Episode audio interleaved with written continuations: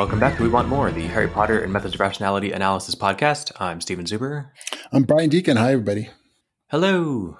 Hello. I'm glad that you get all my references. All right. so, chapters 114 and 15 Shut Up and Do the Impossible. What'd you think, Brian, this of the official solution to the final exam?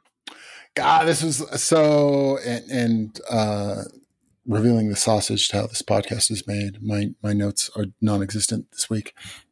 But we're also recording was, Sunday at 3 p.m. because uh, we had a hectic last because the I don't world. know several days. Yeah. Um. Yeah. This so weird this week. So and especially because we were about to record five days ago, but then I wasn't feeling great, so we're not. So I've had five days to cogitate on the content of what what we read this week.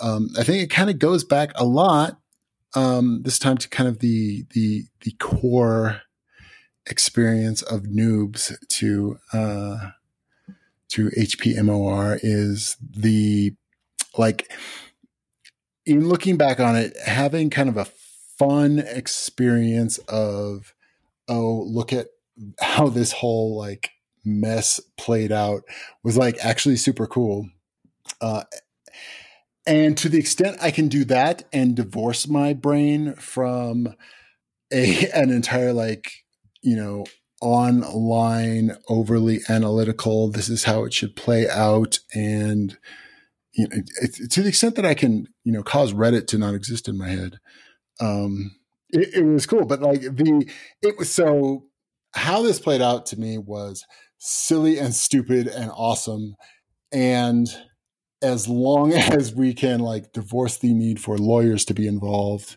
uh, this was cool. But to the to the extent that lawyers got into my head, I'm like, oh, this is just fucking stupid, man. Why like why were we getting all wound up about this? So as far as like a homework assignment, lame. As far as like a how does this plot go, like, oh, this was fun and awesome and cool.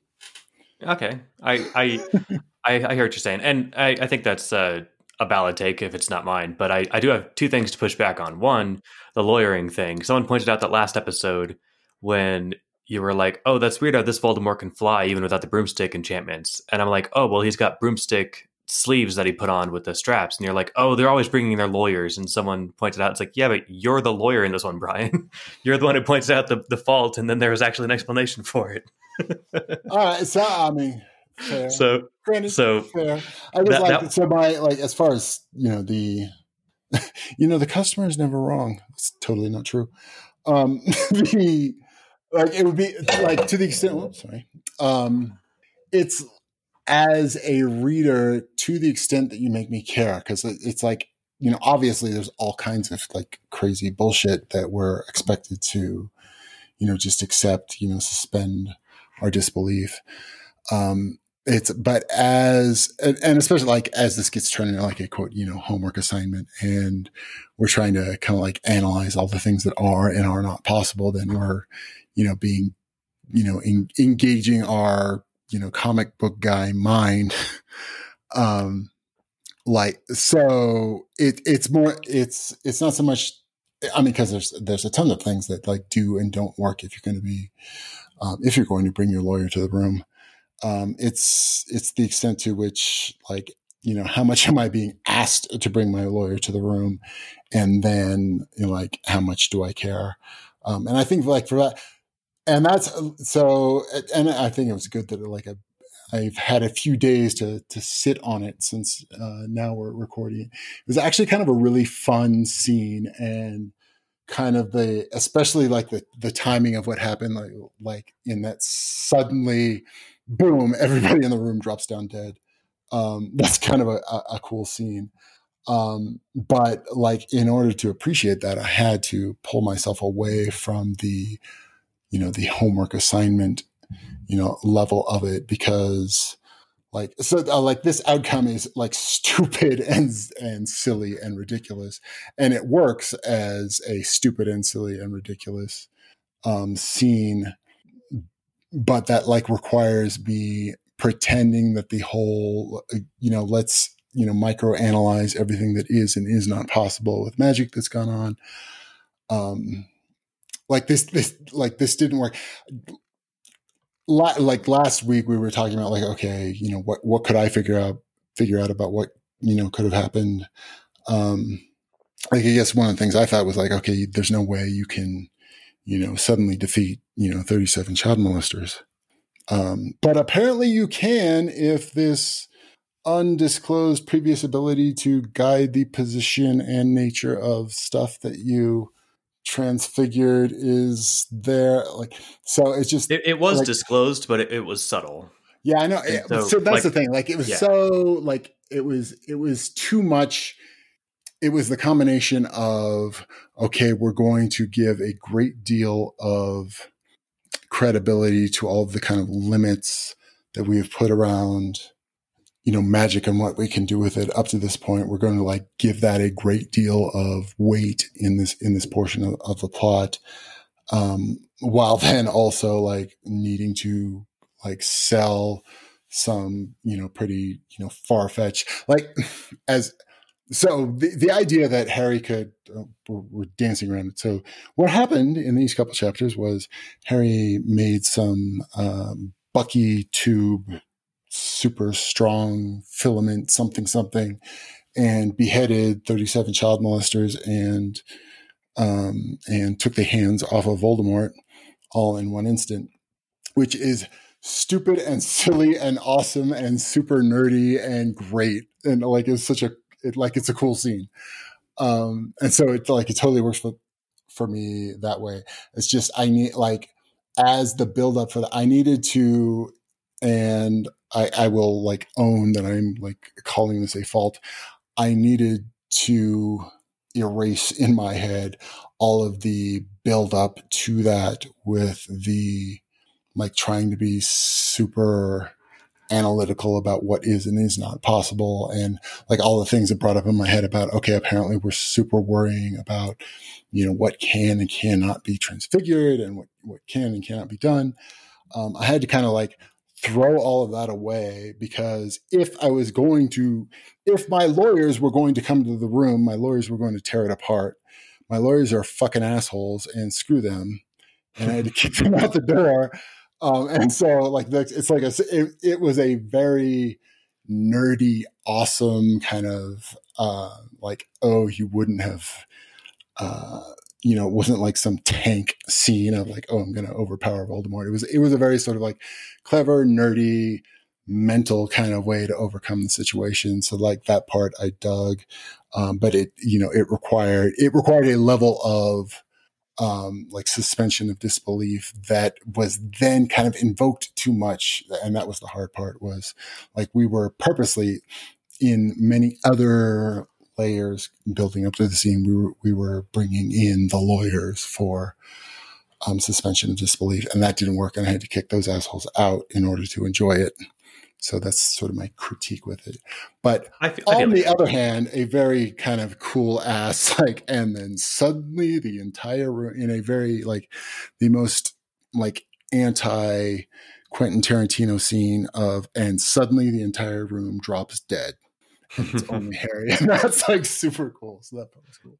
It, it's it's almost Tarantino if it lasted longer, right? Yeah. Uh, well, uh, if, they, like if they were all screaming and pounding at the doors while their all heads are being cut off, that'd be more Tarantino. Yeah.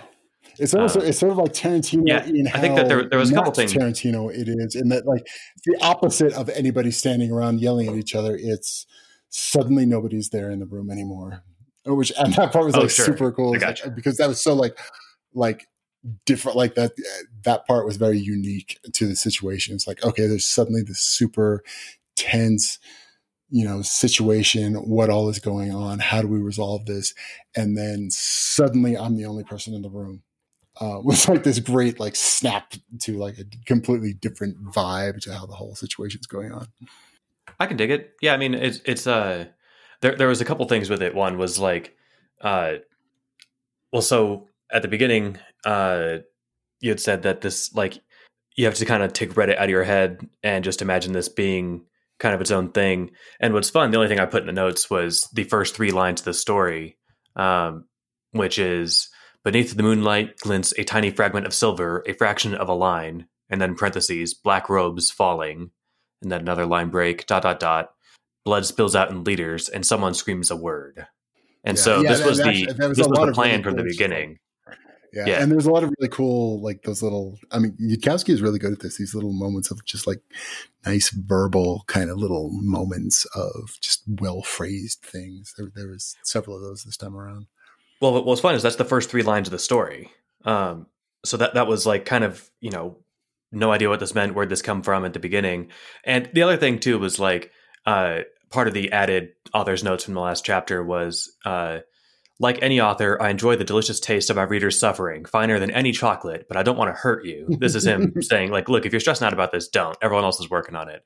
Yeah. And speaking of everyone else working on it, this was actually a really fun time. Um, I remember the, uh, I don't know, the outline anyway of kind of how it went down. I know that Alexander Wales, who wrote Metropolitan Man, um, kind of coordinated all of the Reddit threads, and we had like uh, Google spreadsheets, or, or yeah, and uh, just a, a way to kind of keep all the ideas to in order so that people weren't you know in different areas discussing the same thing trying to find the conclusion. And it was just it was awesome watching i don't know thousands of people coordinate to you know like you like you might say comic book guys solve a problem but it was it was so much fun. Um well yeah and that's that, that like, was the, that was yeah, the main thing. yeah and probably like uh the recurring theme that comes back to to Brian's reaction to the, the whole thing.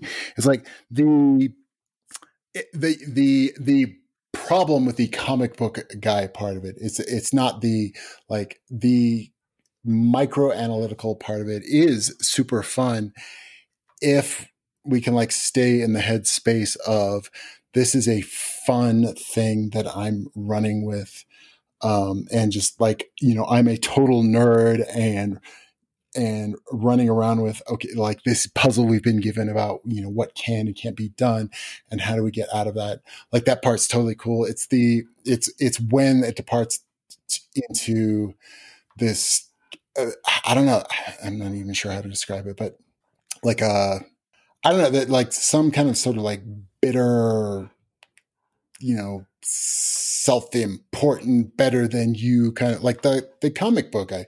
Everything yeah, so, you so don't like about comic book guy. Yeah. Um, but yeah, it's and yeah, to the extent that, that that comes through. So like as a fun, weird, and bizarre and super nerdy outcome to this, you know, tense situation we were, we were pre- presented with. Uh, it was it was super cool. It, putting it, framing it as like, okay, here's this, you know, quote homework assignment. Um, and it, like even even as that would is totally fine, but I guess the in you know after the fact, you know, trying to frame it as well. Clearly, this is you know one of the you know possible resolutions to this to this scenario. Like it was it was silly and bizarre and random and the the idea that like oh this is like one of the possible solutions that would have come out as you know like oh like you should have thought of something similar to this one is like like silly. And uh, to the to the extent that it that it comes across as like well clearly any you know right-minded smart person would have thought of something similar to this. Well i don't think that's at all the implication. Yeah. This, yeah, this I, was a, yeah, a it's like yeah, an awesomely contrived. This this was riding the nerd high of like uh, I don't know, analyzing a fight between Thor and Hulk or something, right? Like this is this was just peak enjoy the nerdum. I don't think that there was ever supposed to be this kind of like wasn't this obvious in retrospect sort of thing. It's not even obvious once you know it. Like it's understandable, but it's it's not the uh I, I I don't think it's it's it would be fair for anyone to say, "Oh yeah, of course this was the way to do it," because nobody guessed it in the first ten seconds, right? Like, so yeah. if it's it's not obvious, but it's awesome. I so yeah, I, and uh, really like yeah, and I'm totally on yeah, and I mean, and it is like as far as like pushing all your nerd buttons, it's it's really fucking cool.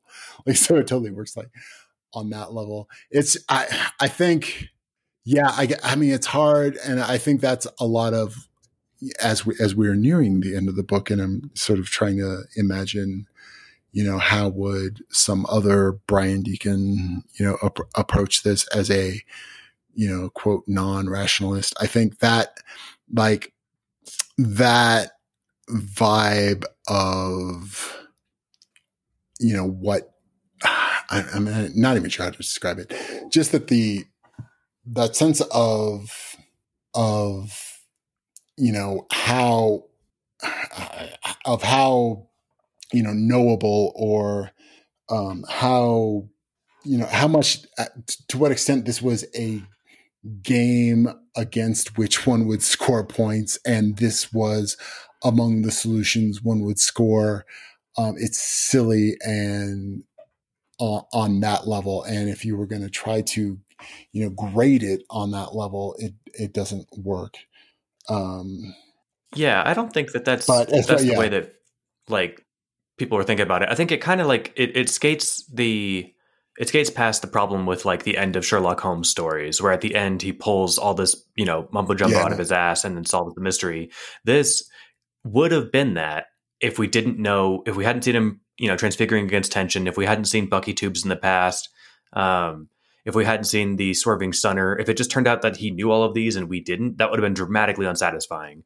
As it was, this turned into a fun two and a half day game for the for the fans who wanted to partake. And like, all right, cool. I put in all the clues. You guys go forth and have fun. And that that was the that was the joy of it. Yeah. Uh, and then you it know, got to be I, this, I, I was fun. Like, I was actually really glad, like at least from what I said. So I've been my quote you know canonical version of what I've been reading is has just been the uh, you know the EPUB that I that I downloaded, and that included uh, for these uh, chapters, the notes from Yudkowsky about about these chapters between, you know, between the posting of them. So like at the between the two chapters that we're reading this week, it was like, okay, the next chapter is going to post in 10 minutes, uh, which is pretty cool. Um, but that, yeah, that idea of like the sort of like participation and the kind of the enthusiasm in the moment, um, is is is and I and I was able, kind of able to even participate that you know in that kind of like post factor like I could feel that vibe.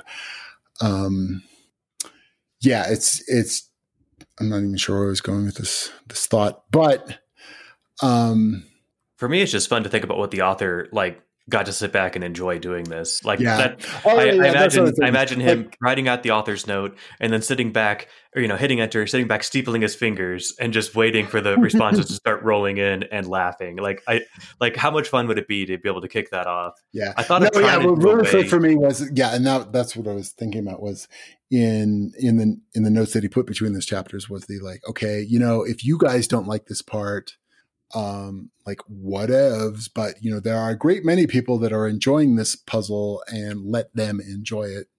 And that's what really kind of like that part really like sunk for me as the, you know, like that, that, like that's the fun part of what's going on here was the, I presented you with a puzzle.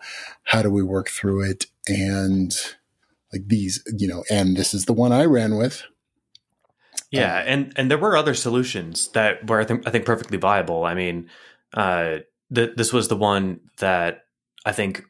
I mean, obviously the author had in mind the whole time. Like I like I said, the first like the the scene we got fractions of at the very beginning of the story. So this is the one that he I think wanted people to guess. Um, but what was fun too was like you know you pointed out in the last episode that okay, well, there's no way Harry's going to be able to do this in a room full of Death Eaters. He's got to find some way to get them out of the picture first. And it's like, well, yeah, he found some way to do it. I, what I like about the whole strategy was that, like you said, it didn't involve him punching them all out or you know coming up with some super overpowering force. It was a subtle kind of Munchkin way to solve the problem. Yeah. And almost yeah, like I, I, don't know. Yeah, yeah, maybe like Munchkin may for me has because uh, that's a term I didn't know until I met you.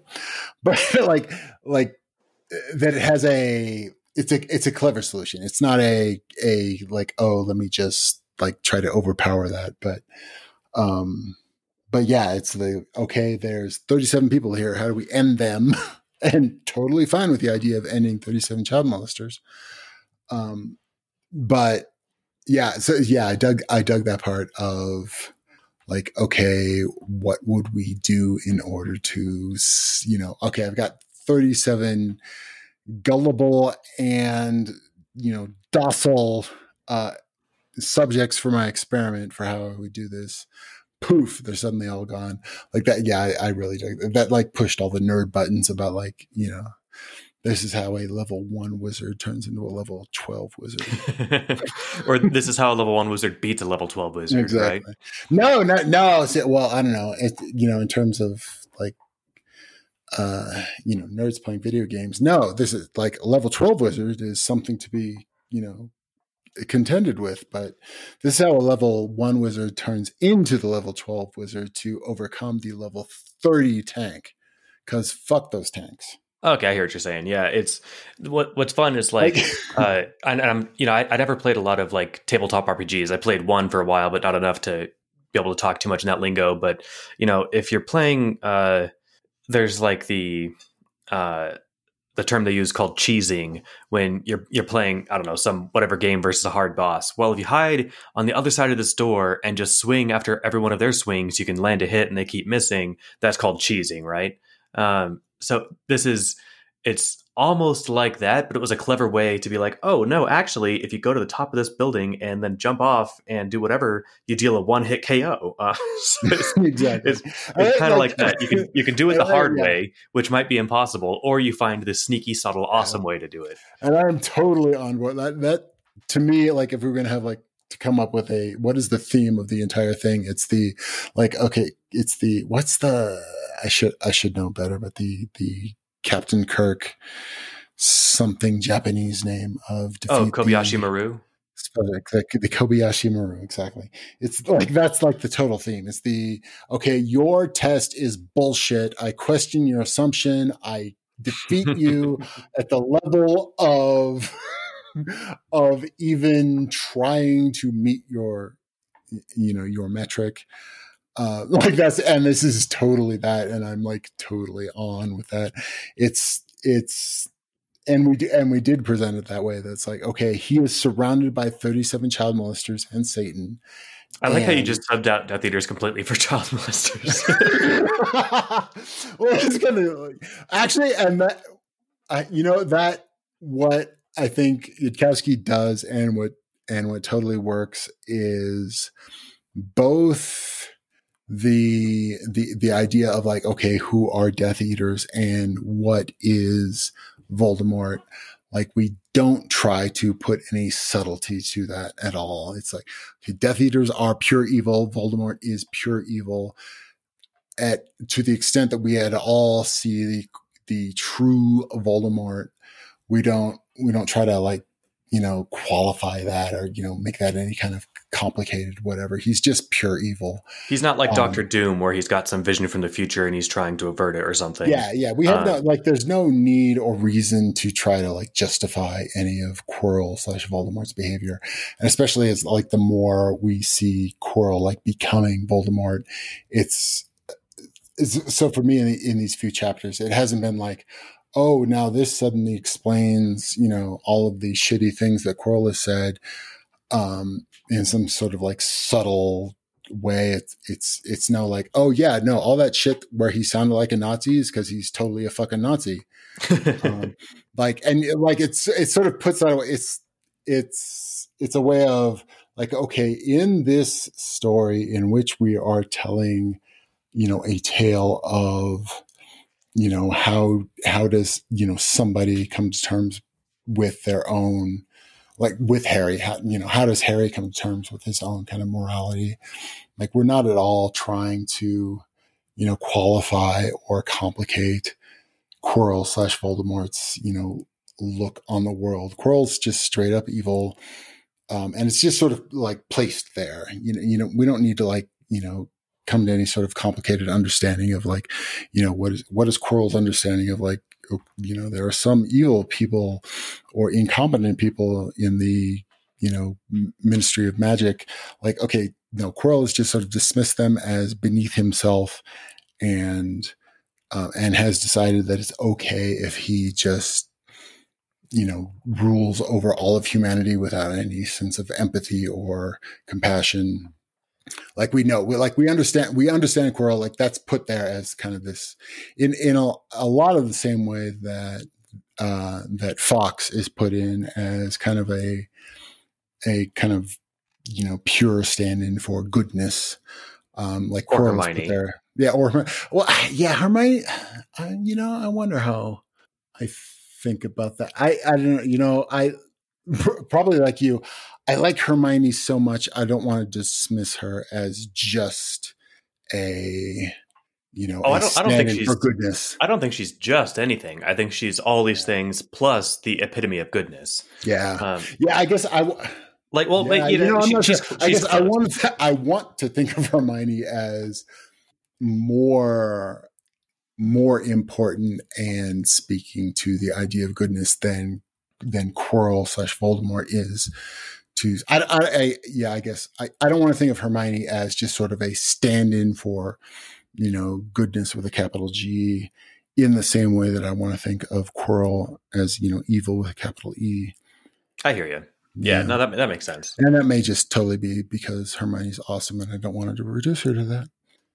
yeah, I, I, think I think it's possible to put her like put that as one of her feats but not like yeah. you know her only thing yeah. but that said i mean she she has some uh like we i i, I don't want to also devalue it by saying she has no growing left to do right maybe you yeah. know she, she, she probably has some some aspects where she can can use some but in any case uh yeah i guess i feel yeah i feel like Yudkowsky sort of in, invested a, a portion of himself in the character of hermione and her goodness whereas kind of Quirrell slash Voldemort is just kind of a, a you know a generic stand-in for for evilness um, in a way that like I I don't think he was sort of that kind of abstract and flippant with Hermione.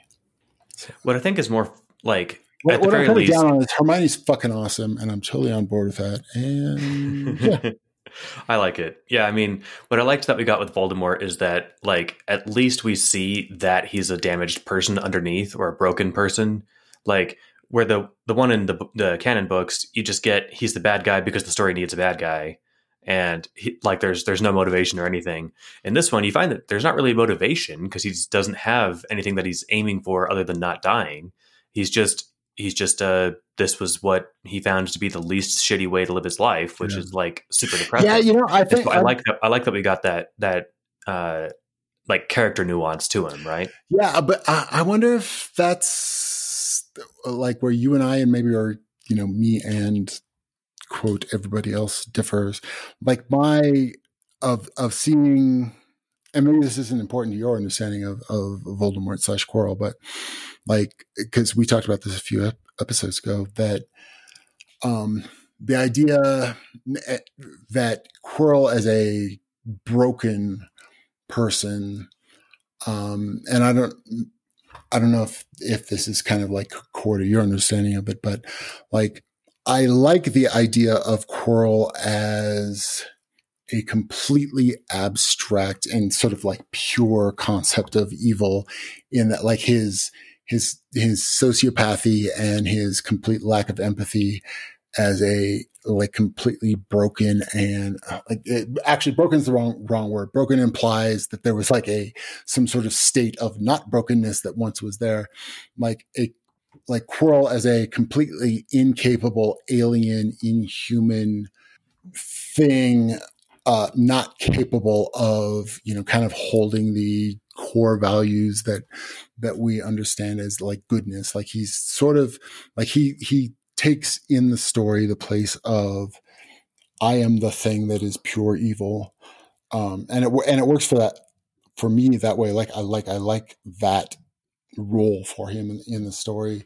Yeah. The idea, no, I, the idea of him as like oh he was once you know even the idea like okay he never was but oh Quirrell as a child could have been something something like oh if he had only been raised in a nicer you know environment he would have been human. Like like like that doesn't work for me. I like the idea of like he's completely just inhuman. Like there was never anything here.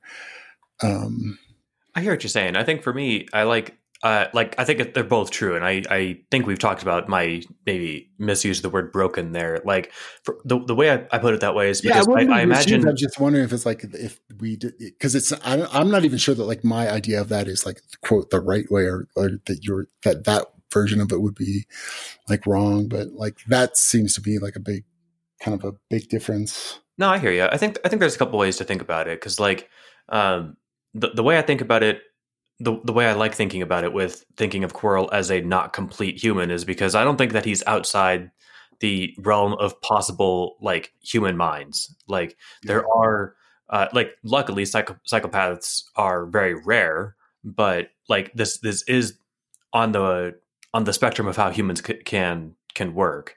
And the like I like thinking about it as broken because I see it as fixable. Like we can't fix uh, psychopathy at you know on Earth yet, but I think it's it's a solvable problem. And like I, I guess I like the idea of uh, you know so we we get to Harry's solution how to deal with Voldemort in the next uh, sec. We'll get to that minute, but like it would have been maybe this will be something that he does later or something. But I like the idea of him being able to fix Voldemort, right? Not just like uh, find a way to steal him away, but to to restore him. Like I don't know what transfiguration can do. Like you know, McGonagall can turn a, a desk into a pig, and she doesn't have to know all the biochemistry of a pig, but the pig knows how to stand and walk or something. Mm-hmm. Would it be as easy as transfiguring his brain into one that has the circuitry for compassion and empathy? Like, I don't think it'd be that easy, but on, so the reason I'm thinking about it as he's not just this empty, like, stand-in for the concept, concept of evil is that I, I want the the person I want the the person behind uh Voldemort. I want Tom Riddle to be savable. Yeah. I, I, want the the future of humanity to be able to save people like Voldemort. And so that's why I think about it as like there's a person under there who's who's uh, incomplete, and that that's why he is the way he is. Um, but there there's in the in the magical medicine future there'll be some way to shove in the missing pieces and be like, oh yeah, uh, now we can turn now we can wake him back up, and uh, he should be, you know, overcome with some guilt for a while about what he did and then realize that oh i guess i was you know i was damaged. Now i realize that i have all these feelings that i care about stuff. Um, I, I want that to be able to happen. So that, that's why i think about it the way i do. But i don't know if there's yeah. one that is no i like that. So that's definitely not at all how i'm seeing this but i like i, I, I kind of want to like sit with that for a while as that's this like other version of the story that i'd like to sort of like you know run through my head and see see how that plays because I mean yeah I like I like that idea for for me how like he works as just kind of like a you know a, a storytelling device. Like he is a like an inhuman like a, a not at all you know relatable or like he's he's alien and inhuman and and totally lacking in anything that we like about what it means to be a person um and then and all the things that then that means about like what is Harry's reaction to him, what is what is his place within the story. Um, so yeah, that's my that is my take, and and that has such a, like a huge influence on then how you kind of see the whole story. Uh, and then like so, and then your idea because that's so kind of important to the whole thing, and and such a a kind of fundamentally different take on it. I kind yeah, I kind of want to sit with that for a while of like, okay, what if what if we thought of Quirrell as you know potentially human, like potentially worthy of redemption, um, and you know, and possibly like, okay, what would what would the kind of horrible things that would happen to an ego to turn them into that kind of psychopath, and you know, how do you sort of like claw back that you know, you know, that somewhere underneath that there was a human that wanted to be happy. Um, or even if like that person's not yeah, there yet, how do you, like that's, yeah, yeah, how do you, yeah. how do you add that person? And so, like, yeah. I mean, you can just think about it, especially because this is a magic book. We can just set it up as easy as this. If Harry had two buttons, one was kill Voldemort and destroy all his Horcruxes, and the other one was make Voldemort a human with feelings who doesn't want to be this way. Which one would he push? Yeah. And I think that we the the just and you know if Voldemort is uh too evil, I mean just think of any you know evil person you can think of in the real world. Be like, would you rather would you rather them be killed or would you rather them be like see the error of their ways and grow? Like that. That's what if that, what so, if Hitler had been accepted to art school? I mean, uh, I mean, I, I do love the. Would you uh, like to be Hitler's puppy? Reducto, reducto ad Hitlerum. Mm-hmm. Um, but like because i when you go full hitler like can would it be worth the cost to the rest of the world of like, yep, hit, all the people Hitler killed are dead, but we did manage to save Hitler, but he's he's he's better now, guys. I don't know if the rest of the world would be happy enough with that because vengeance is kind of built into uh, mm-hmm. our underlying software. But I, I uh, you pick somebody less evil than Hitler, you know, I don't mm-hmm. know, some some asshole, just generic jerk. Would you rather them be be wiped out or or fixed? And I I mean, it's maybe I'm making the problem too easy, but that, that's how I think about it. I, I think about it from the transhumanist perspective of like this is uh, it, it, if we could do the good thing, what would the good thing look like? And let's let's aim for that. So um, yeah, and I think like that's probably that seems like it hits pretty close to like if we were going to come to a what is the moral of the story of this podcast you and I put together um, is like the the alien outsider, I am not a rationalist perspective of, um, you know, what, how do I come across this entire story as, as I, you know, read it? Um, that, that difference between, hard to put words to it, the, the kind of like the difference between what is the,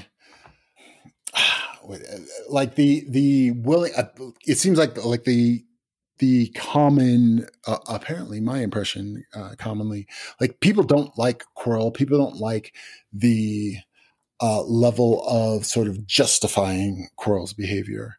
Um, and that's, and, and the, the things that seem very clearly like, okay, you know what, that's kind of evil and you're not supposed to like that. Um, kind of that, that, that distance between, um, these are the things that are kind of not cool to be as a human versus these are the things that, well, okay, yes, he's technically correct.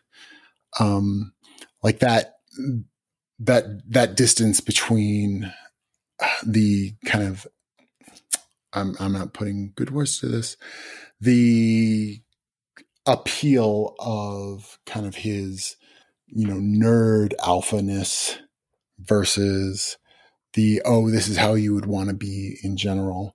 Um like that seems to like that comes across uh, in that kind of distinction between like okay is Quirrell pure evil or is Quirrell a you know damaged but in some alternate universe could have been could have been saved um that kind of that that difference between you know to what extent are do you want to um, try to kind of understand where Quirrell is coming from.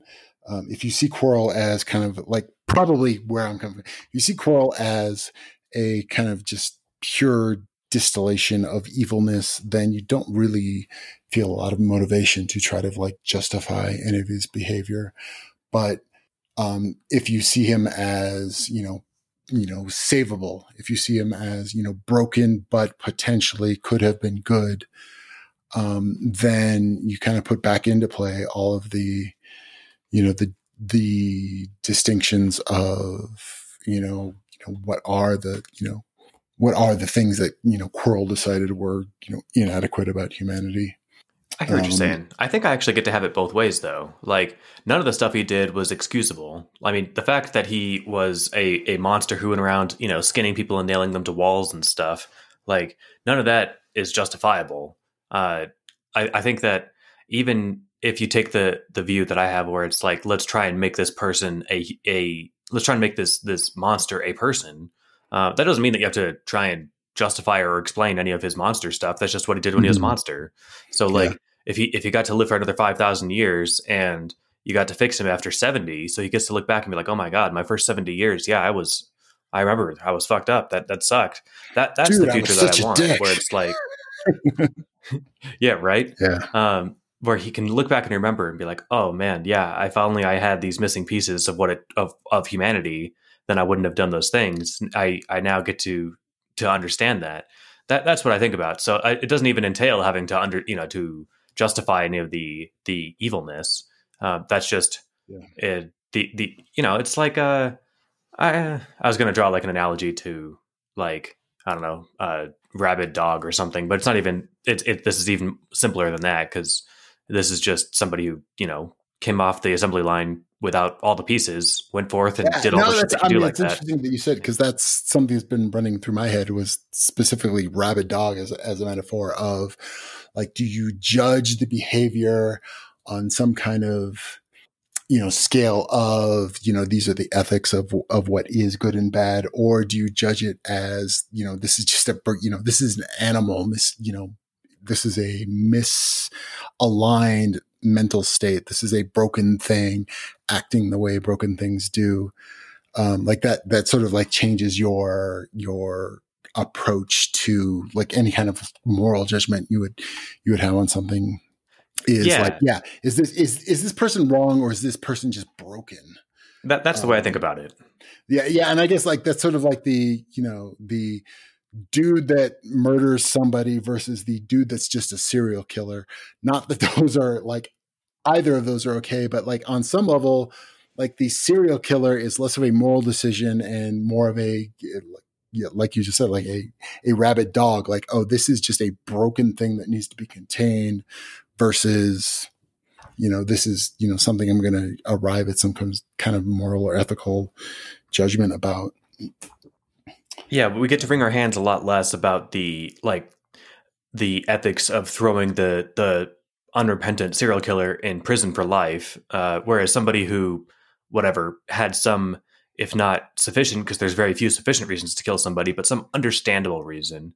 And like then that person's also in prison for life next to all these psychopathic serial killers. It's like, well, I feel more, I feel worse about the person who I could, I could understand if I was in their shoes, I might have done the same thing, right? Yeah.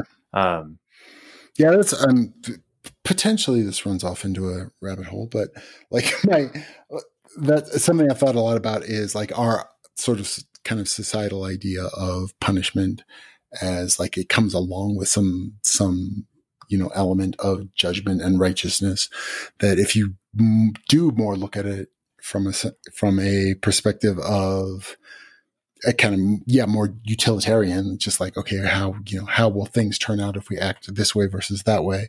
Like if you treat psycho murderers or you know child molesters or something that just feels like you are fundamentally broken human and if you stop worrying about it as a moral judgment and just start thinking about it as okay how do we need the world to work?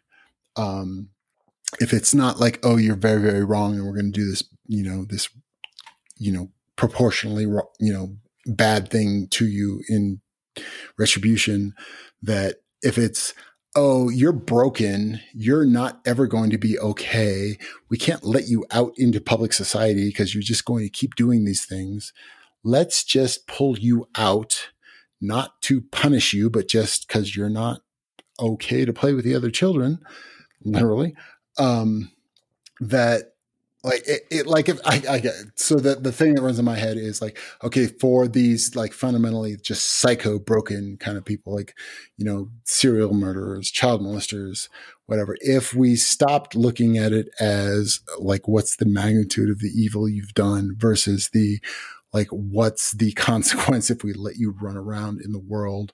Like okay you're broken you're never you're not ever going to be okay. It's not like okay if we punish you enough you're going to find out that everything's you know that oh i shouldn't act that way anymore. You're just broken. We should like you know separate you from the world.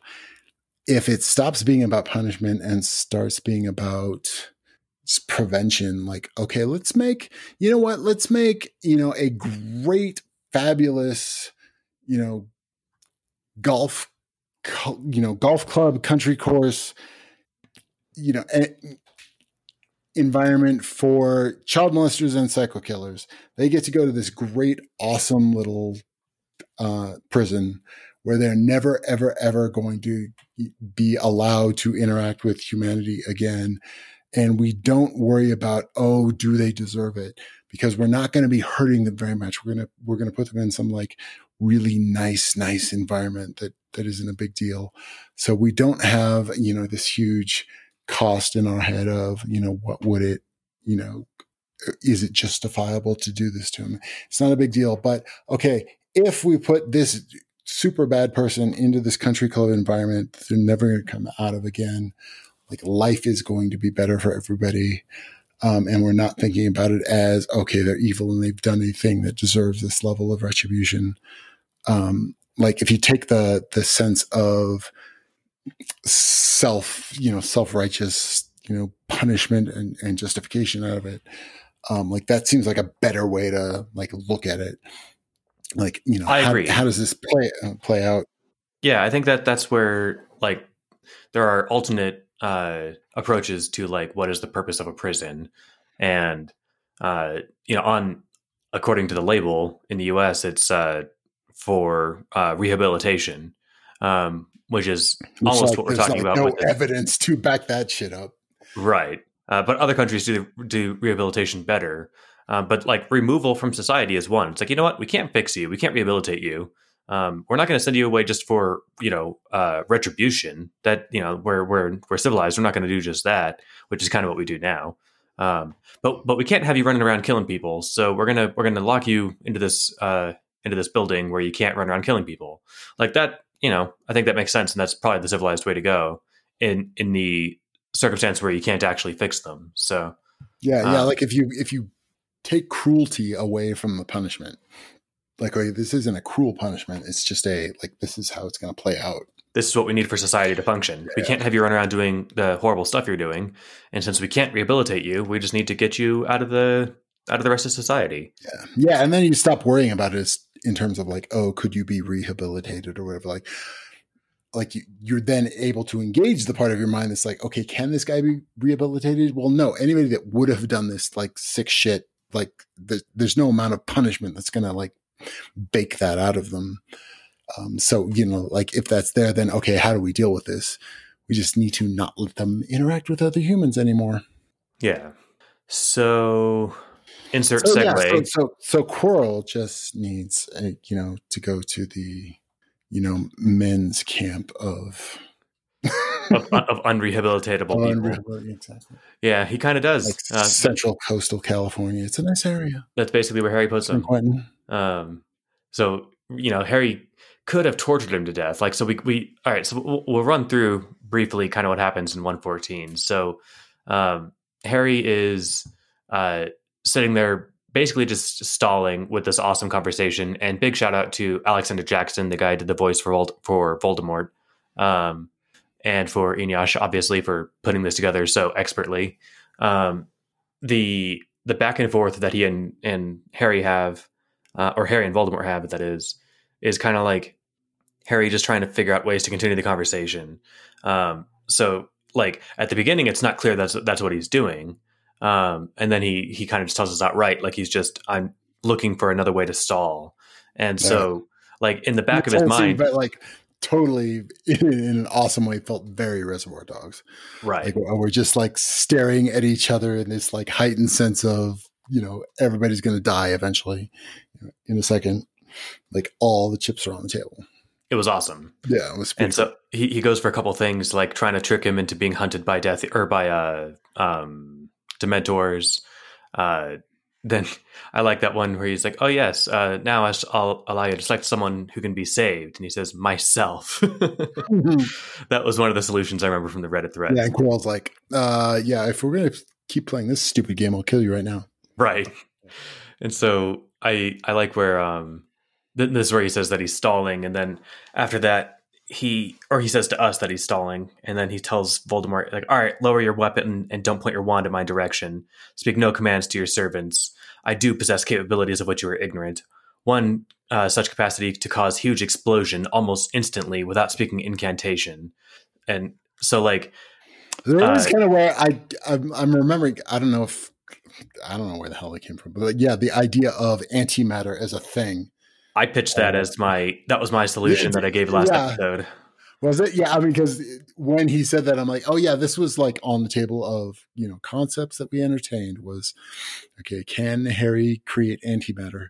and th- this was the uh the canonically bad ending um so if like if this if the real solution hadn't been found i think this is i don't know if the author would have actually gone through the the fun of like kind of making the end of the book sad or not but like um this this was what he told us the the canonically bad ending where he couldn't think of a way out of it so he just blows everybody up. Um Yeah, it's, and that was kind of my like the core of my problem with these with these chapters was like if we were going to bring the lawyers in, um, it didn't seem it like this quote solution very much hinged on ideas of okay you can't which i guess is established but like okay you can only transform things that the wand is touching like you can't and but also you can't transform the air around you both of which are pretty like arbitrary but like that's fine but it's it seemed like okay if we were if we're going to come into this like if we're going to present this kind of puzzle as okay here's the mental exercise exercise we're all going to go through. And these are the you know and our lawyers have said the parameters are such um like those things didn't and i'm sure there's plenty of stuff in in the store in the chapters that have come before this to establish this but it didn't like those those things are like were super important to the uh, parameters of what like what came out but they didn't seem they didn't feel at the moment like super well established. Like uh, like at, at as i read that chapter the idea that only things that can the only things that can be transformed are whatever touches the wand. Uh, i guess that's true but that wasn't like some that didn't that wasn't definitely like oh that is a thing i know um, that was sort of after the fact and that like when we entered the land of okay we're in this you know kind of you know mental puzzle of how do we solve this problem um, the the different things that kind of factored into what you know what does and doesn't work to get Harry out of this out of this problem. Um, kind of di- they weren't they didn't feel like super well established. That's I think why it worked really well as a group exercise, um, and why kind of having you do it in isolation was fun just for like the the conversation that we got to have about it. But yeah. like this was where you know in in the room of a thousand nerds where someone says, "Oh, what if he just you know transfigures the ground into whatever to to go to the people?" It's like, "No, no." Someone would find the passage. No, no. It says right here, his wand has to be touching it. Okay, well that's new constraint. So like this is just mm-hmm. uh, this adds to the like the fun game of let's yeah. find the stuff in here. Um, and it's it's partly being told that like there this the the solution is findable and the clues are there. So then it lets people just like madly control F through the entire story to try and find whatever they can. Yeah, and it was awesome. Yeah, that's the part. Yeah, that, and that's part that like I'm totally on board with. I'm I'm really glad that like I got to also see the notes that Yudkowsky put in at the same time, which was like, hey, you know, some people are totally enjoying this process, so like leave them alone and let them enjoy it. um, that like, and like, and that's a totally fun little little mental process. Um, and and it's when like, and as long as it stays, and that's like been how I've had to sort of kind of like file this in my head, like these chapters in my head is like, while it's that kind of fun, super nerdy, like uh, this, cause this is such an awesomely nerdy ending to like, like, how do you defeat Quirrell You defeat Quirrell like, like, he, like you wouldn't expect. Um, like that part's super fun.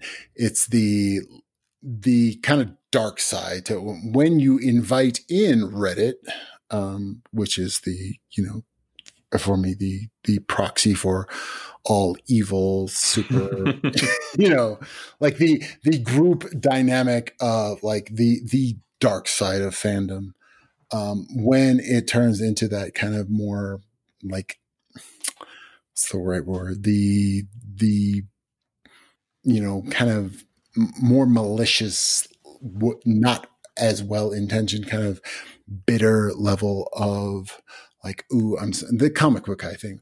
When yeah. the, when the nasty part of comic book guy comes in and tries to kind of, you know, imply that well, like you know, any smart person would have come up with this particular solution. Um, that's when it's, it's like, ah, you know, that just I don't I don't like this. This doesn't feel good. I don't, I don't, think kinda, anybody got to stand there in that, like I said, that comic book kind of flexy, whatever I'm better than you position because no, I don't think one person thought of the entire solution, and if they did, they're lost to obscurity. Like it, this happened as a group effort, which made it awesome. And like I, you know, I hear what you're saying.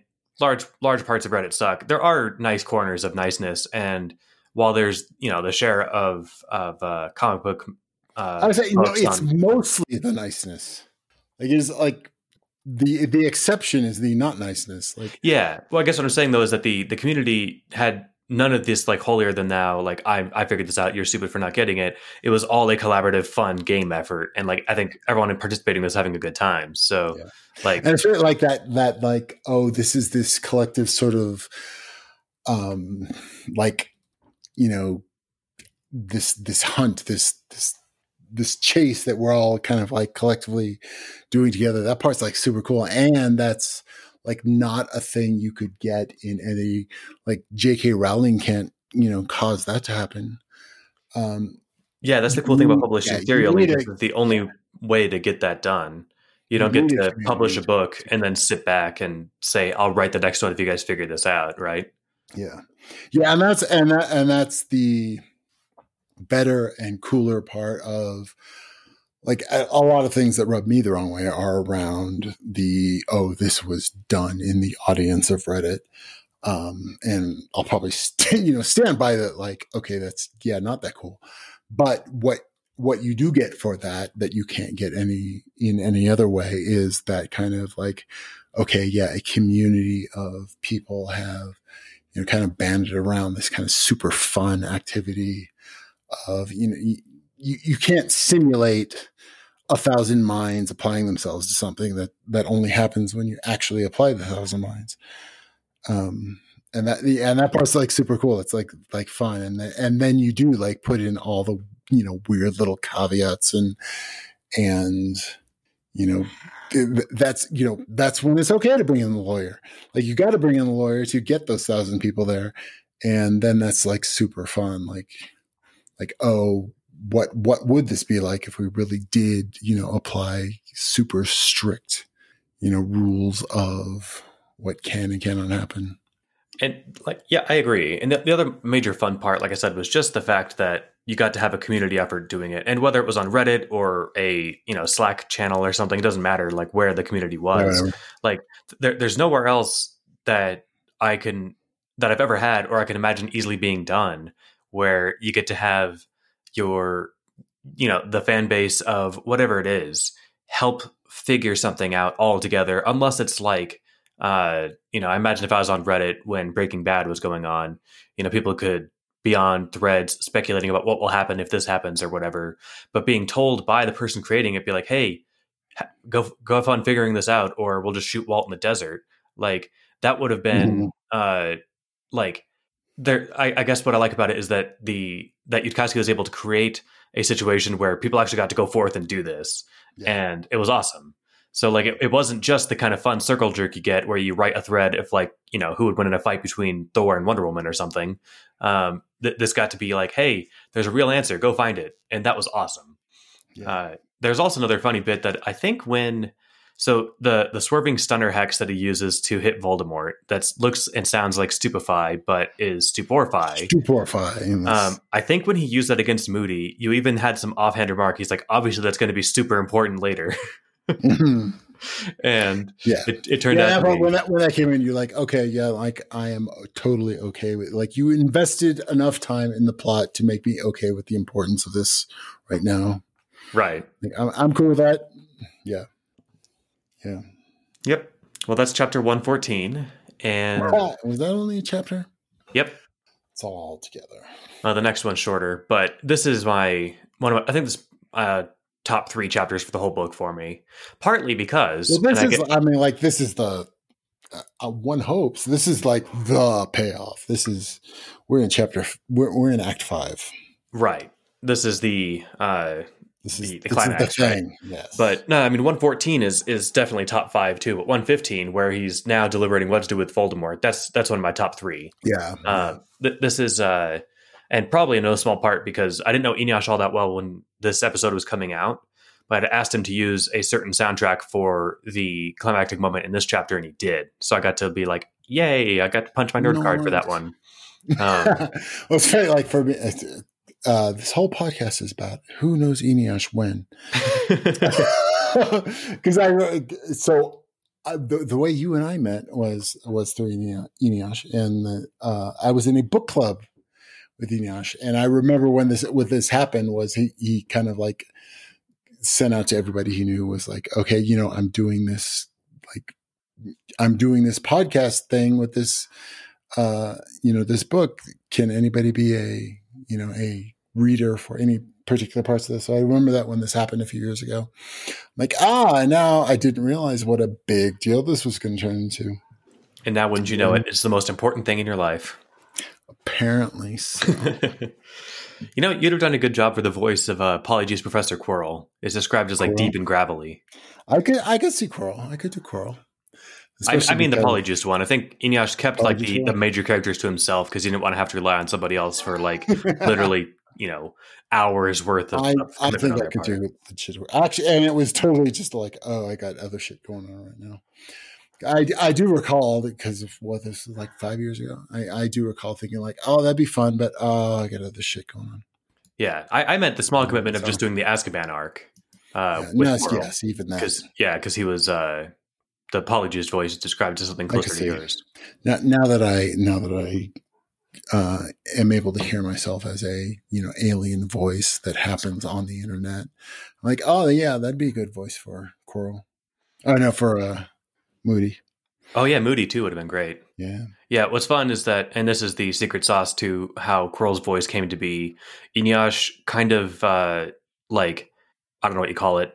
Uh, there's a word for it. Not took inspiration from, but like did he's he's emulating the voice of the 1990s uh, X Men TV show of Magneto, and that's yes. that's that's the that's the voice he uses for Quirrell. Yes. Yeah. Solid. All Definitely. right. 115. So Harry's standing there and now he gets to actually look around and I don't know, uh, plan for a minute yeah, where it's yeah, not direct panic. Kind of like it's this sort of like calm in the storm kind of vibe of okay. We, I mean, it's super cool the way it worked because like oh, we were in this super tense situation of you know 37 child molesters. I'm loving that like that is my that is the Brian Deacon take on this whole scene. 37 child molester. Um, but the, yeah, like there's this kind of th- this kind of like the visual of sense of that would be like, okay, here's 37 or whatever, you know, number of people kind of all focusing on one spot. And then suddenly Harry pulls the Quentin Tarantino moment of I'm dropping you all you assholes to the floor.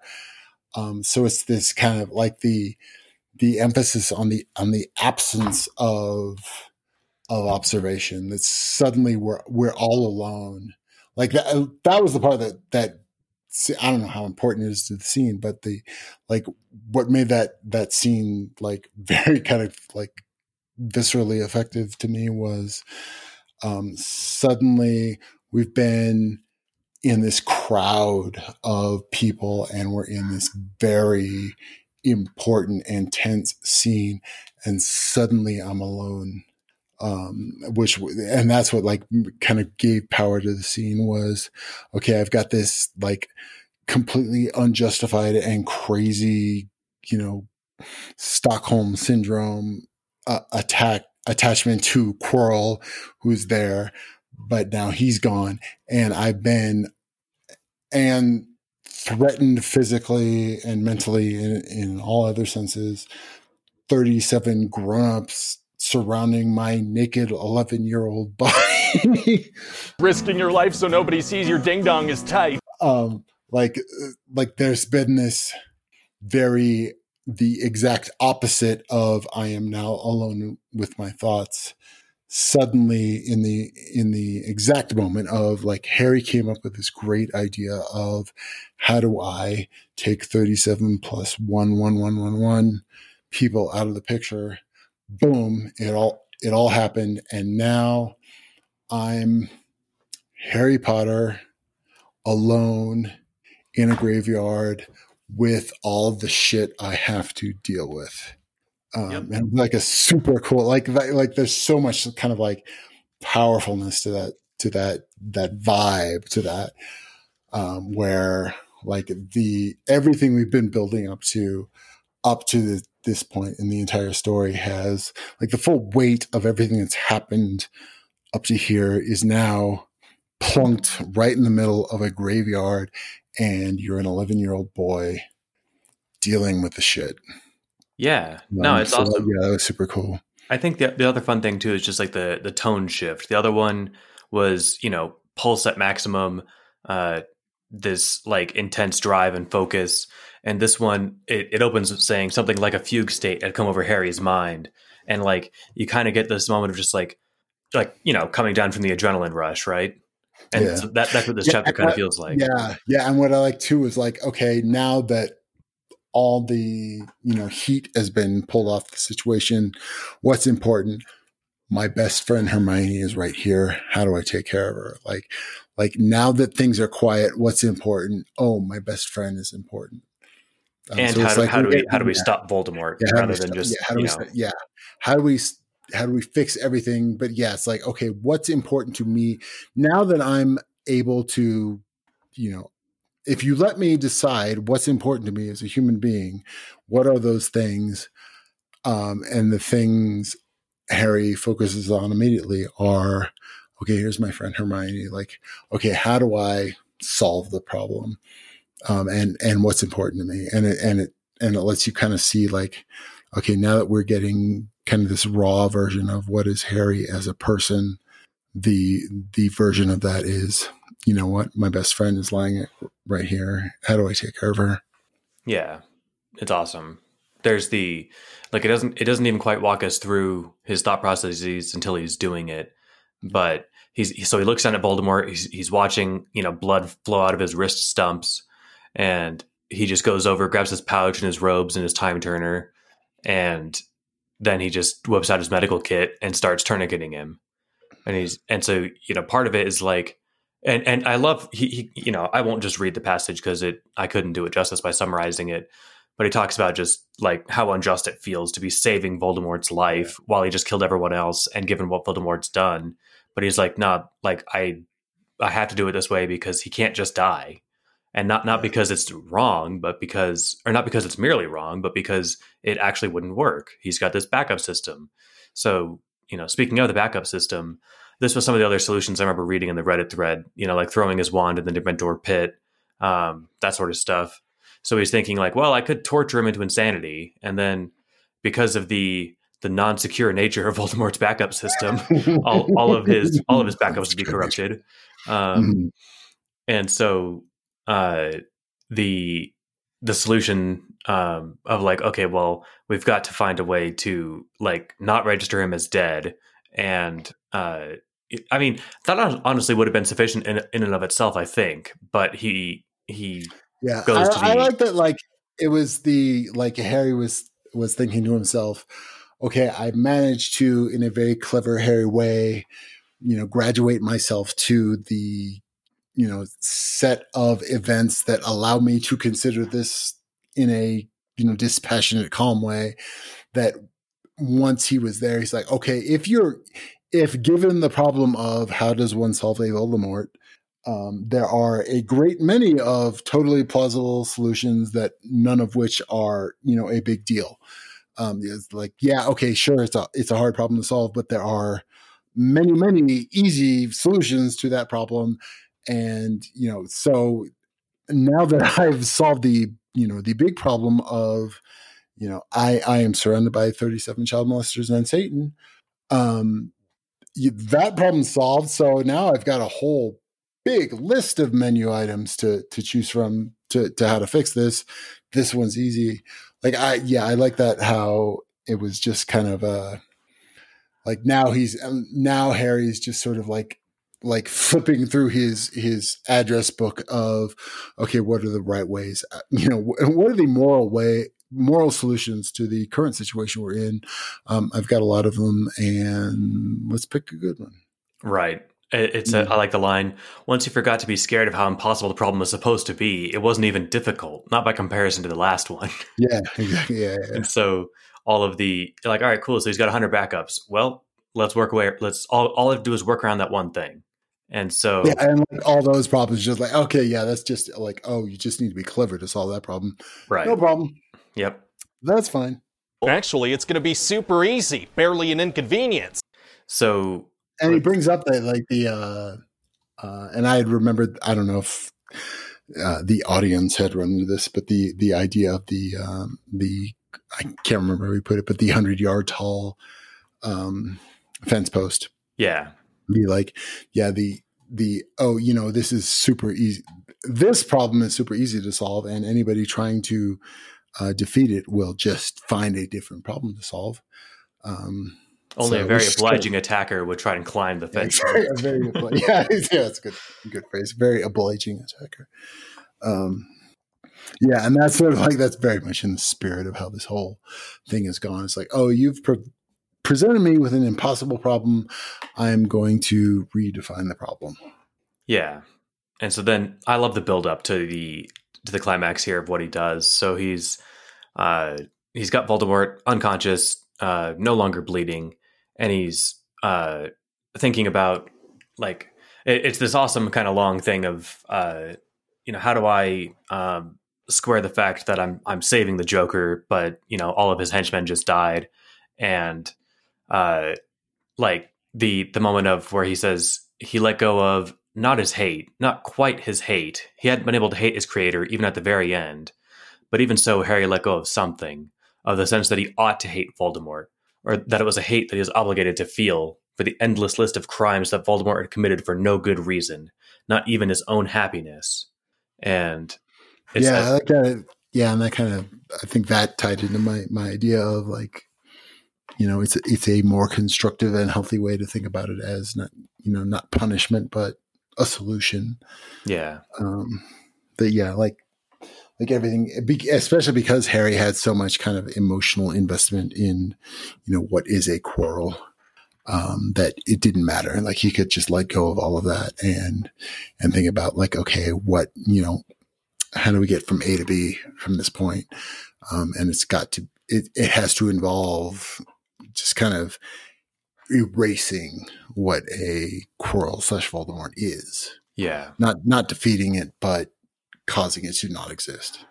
Yeah. And it, it's this nice kind of like for Harry tragic thing because Professor Quirrell was like a person that he looked up looked up to.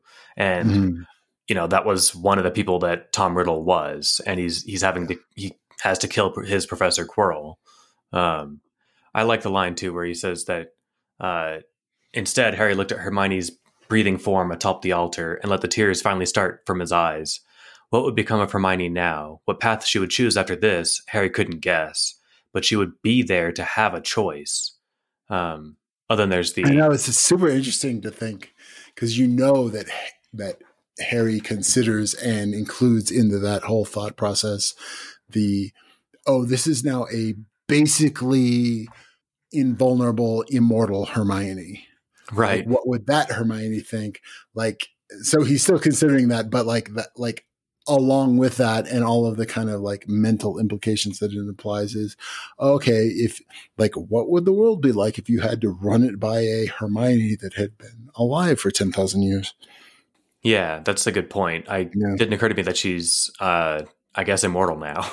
Uh, like I knew she had yeah, the Horcrux, like, but yeah, yeah especially because like Quirrell went to so much trouble to make sure that she'd be immortal. Yeah, like, I mean, I knew that she had the Horcrux. And... Definitely wants you know hundred hundred thousand years from now, Quirrell definitely wants some Hermione standing around to go like, "Oh, hey, Harry, that's bullshit." Right. Which is pretty cool. He moved mountains to make sure that that could happen. Yeah.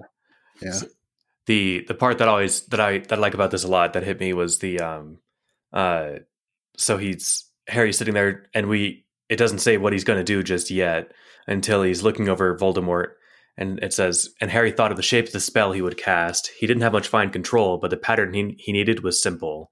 It just needed to include, and then it breaks to like parentheses, so like his actual thoughts. And it says, it just needed to include everything. Forget everything. Mm-hmm. Tom Riddle, Professor Quirrell, forget your whole life. And then uh, he has this last moment of he says, if you had any truly happy memories, not of hurting people or laughing at their pain, but the warm feeling of helping someone or being helped, then keep only those. And uh, yeah, I think like this this kind of speaks to your take of this whole thing was like like this level of human like there's some level of I don't know, humanity makes it sound too simplistic, but like there's a there is personhood. A, human, yeah. yeah. there's a personhood. That, that, like there's a yeah, there's a human here that you don't want to kill. Like there's not, yeah, there's like oh, and and he's not even sort of like trying to justify any of it. He's like, if there's anything here that was good of you, go ahead and remember that. Um, yeah, and and with with kind of a sort of faith in like if that does exist and you do let that continue to exist i like sort of a trust that um that that will you know kind of guide a goodness to you which i uh, which still sort of leaves around i i like and it it seems like it's still there. There's kind of this this still this sense of um voldemort slash quirrell slash tom riddle is unnaturally and without explanation ludicrously powerful, um, which totally work like which which works to place him in this kind of like storytelling place of like just of a pure power of pure evil in in this in this case, but like that you know Voldemort Quirrell is is pure evil only in the sense that he is a you know a a given power you know put in that in that direction of evil. But harry is kind of living in here as a kind of like oh you know what? If there's if there's if and it's not even like a oh definitely but like if there's any part of you that has kind of just a benevolent you know if, if there's some part of you that likes other beings in the universe let let that exist. And the you know radical amount of power that you do have can you know go in that direction if if it's there. Um because i think and and i i, I do kind of like like there's this kind of underlying idea that like at least and it is kind of different from what your idea of it but that like that Quirrell slash Voldemort is this sort of pure power, um, which may be evil, maybe not evil, but that he's like, we don't need any explanation or, you know, justification for how powerful is Quirrell or Voldemort. He just is.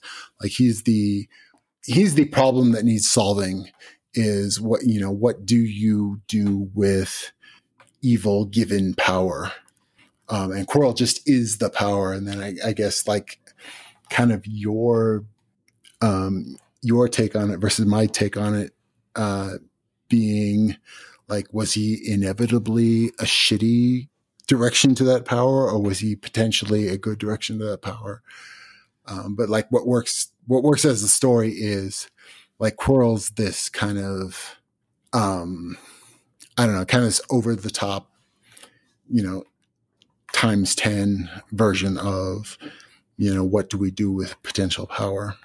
Yeah. No, I hear what you're saying. I like that. And for me, it doesn't matter if he was always going to be evil or if he just because he had bad childhood or something.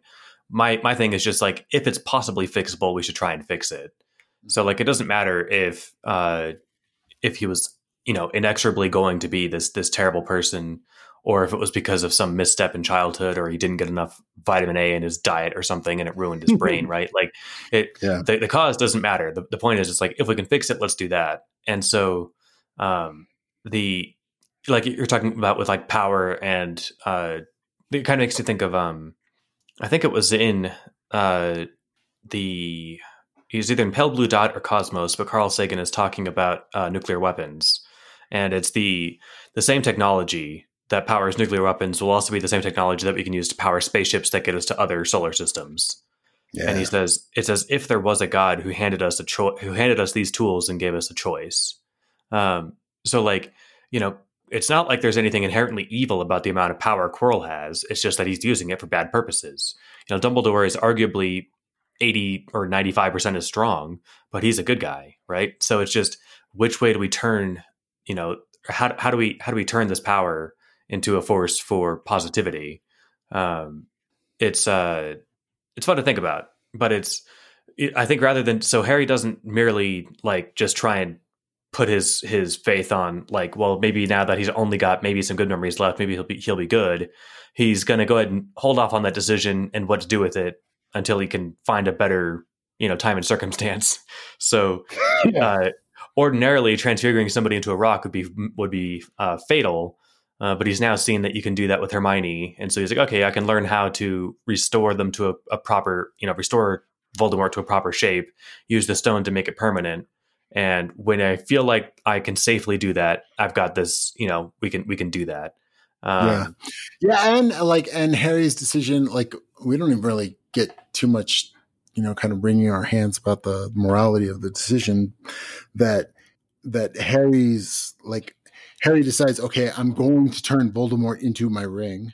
Like like I'm going to cause Voldemort to basically be thoroughly contained and not exist. That's not a it's both not a like thoroughly overthought, you know, moral decision as well as a like, okay, this is just like very clearly the thing that needs to be done right now. Like, and he understands it that way. Like, like Harry, like Harry understands that, like, okay, this thing that I'm doing, I can do it because I have this new thing I can do about, um, you know, transforming people into things, you know, other things permanently. Um, like that's just the sort of common sense, solution to the problem before him. Yeah. And that it's also kind of just a way to put pause on how to handle this later on. Mm-hmm. Um, mm-hmm. So he he finishes doing that, and he does say too that he did his best not to obliviate the the magical knowledge that he has. Um, so yeah. he's like, "Yep, I tried to just to eliminate his autobiography, not his declarative and procedural me- knowledge." Yeah, um, yeah, I like there was, yeah, there was just kind of a sort of a kind of a base level of kind of like I'm I'm not trying to like dictate the rest of your life. Just to the extent that I can, you know, make this transparent, I will. Well, I think I mean he he did, you know, dictate the rest of his life by destroying, you know, his like his memories of who he was. So like yeah. you know, Voldemort and Professor Quirrell and Tom Riddle are all essentially dead. Um, yeah. What's what's left is just a, enough to make sure that his magic doesn't register him as dead, and uh, hopefully the the knowledge that he has, um, which is distinct from his memories. Like it, there's actually fun case studies. Well, fun or and or heartbreaking case studies. Of, For some values of fun of of people with uh, uh, um, anterograde or yeah anterograde amnesia, where they can't form new memories, mm-hmm. uh, but they can learn new tasks. Mm-hmm. Like playing the piano was the one that I saw a video about back in high school or something. So when they when they had their accident and lost their ability to form new memories, they couldn't play the piano, but they practiced. And you know they live in a assisted living or something, but now they can play the piano when they couldn't before, and they don't know that they can play the piano until they, until they sit down to do it. Um, mm. So it is possible to separate the declarative knowledge and procedural knowledge from your your uh, autobiographical memory. Um, so let's see. Oh, yeah. So the other fun stuff that Harry does is he looks around and he's like, "Well, all right, this won't quite do." So he picks up Voldemort's wrists or his hands and puts them around Hermione's mm. neck and then like puts little chops into him so it doesn't look like the head stump wounds. Hmm. And, really, so I've I've been uh, watching for the first time uh, The Boys. Oh, nice. Uh, so I was, as I was reading, I was reminded of uh, uh, was it Jack? And the the main characters uh, like, oh, I've got to take a lamplighter's hands. I need hands to get through the rest of it. Yeah, because he needs uh, he needs to be able to break through the uh, uh, headquarters, whatever. Yeah, the headquarters. Yeah, yeah. He, he needs to to get past the um the the yeah, hand the hand scanner. Yeah, the hand scanner, which of course they clearly did not, you know, remove lamplighter from their database. Right. There's a there's a bit like that in the uh, 2016 Doom game where I haven't played the new one because I'm not going to drop 60 bucks for a 15 hour video game, but uh, the 2016 one is like ten dollars, and it's like the the plot is so absurd and hilarious it doesn't even matter. But there's like he's going through some you know base or something, and he just grabs like the the head of this whatever guy with security clearance so he could put it up to the eye scanner.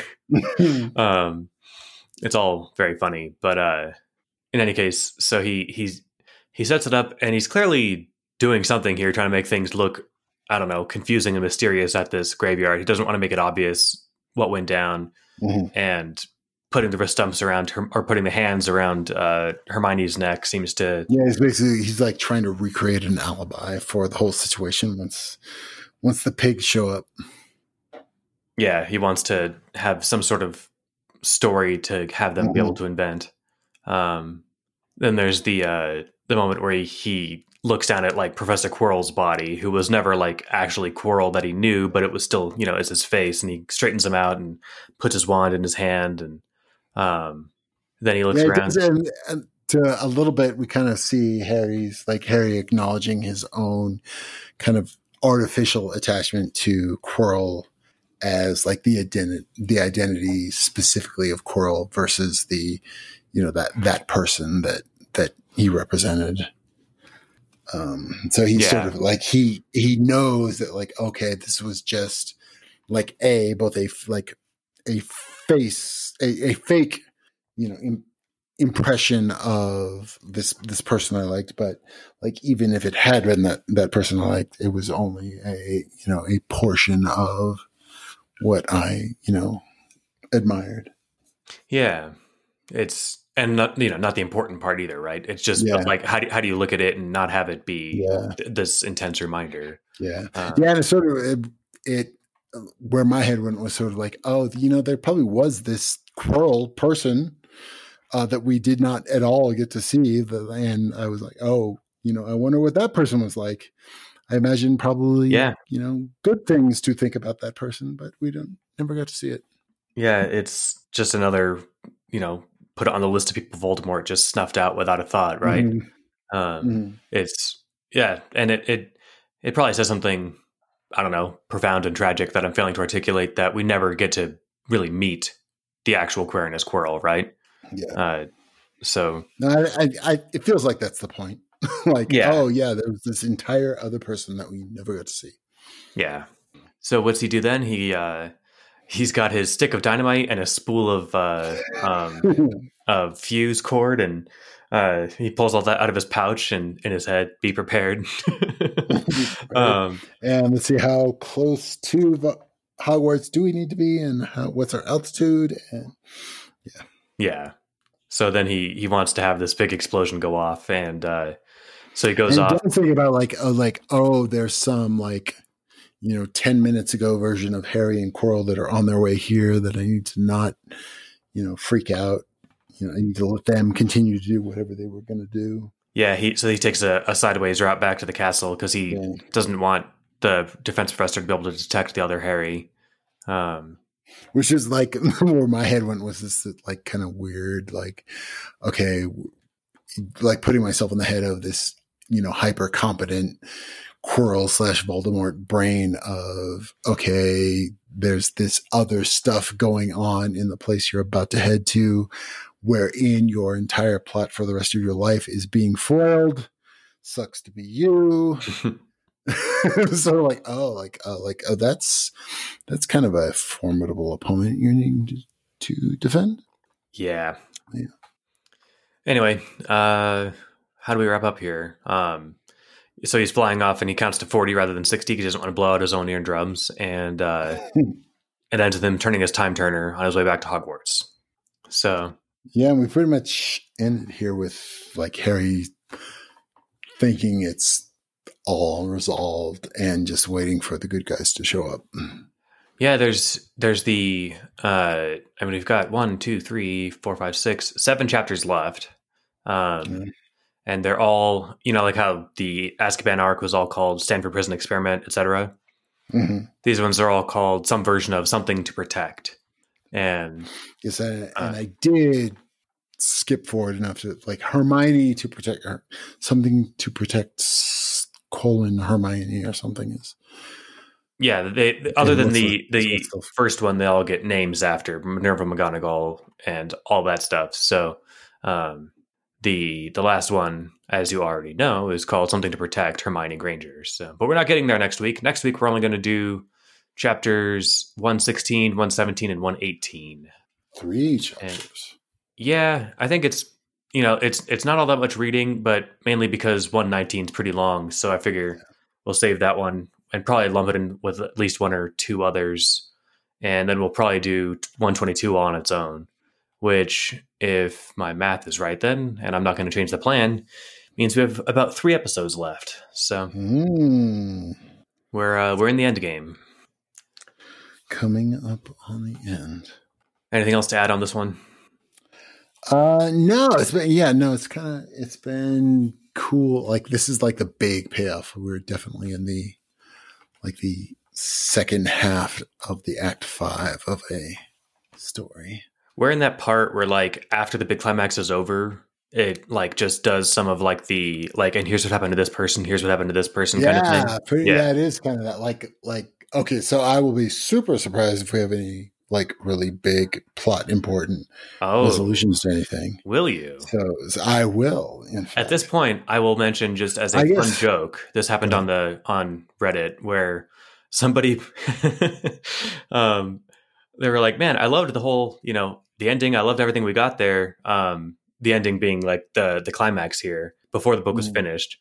And they were said, "You know, but I've got one really intense outstanding question that I need an answer to.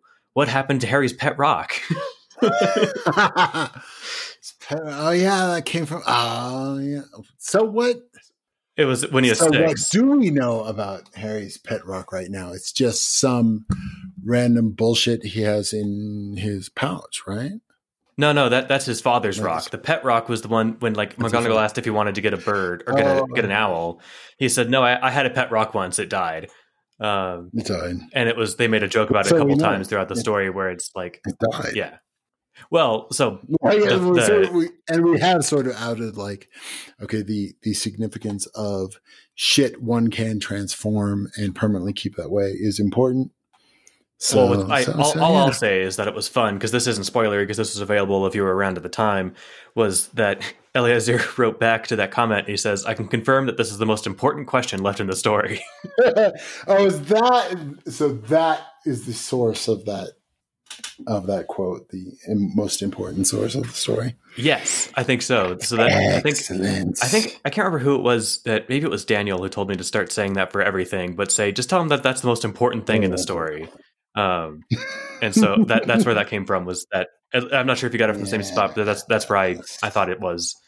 Uh, anyway, so stay tuned. We'll be back next week for 116, 117, and 118. Yes and win.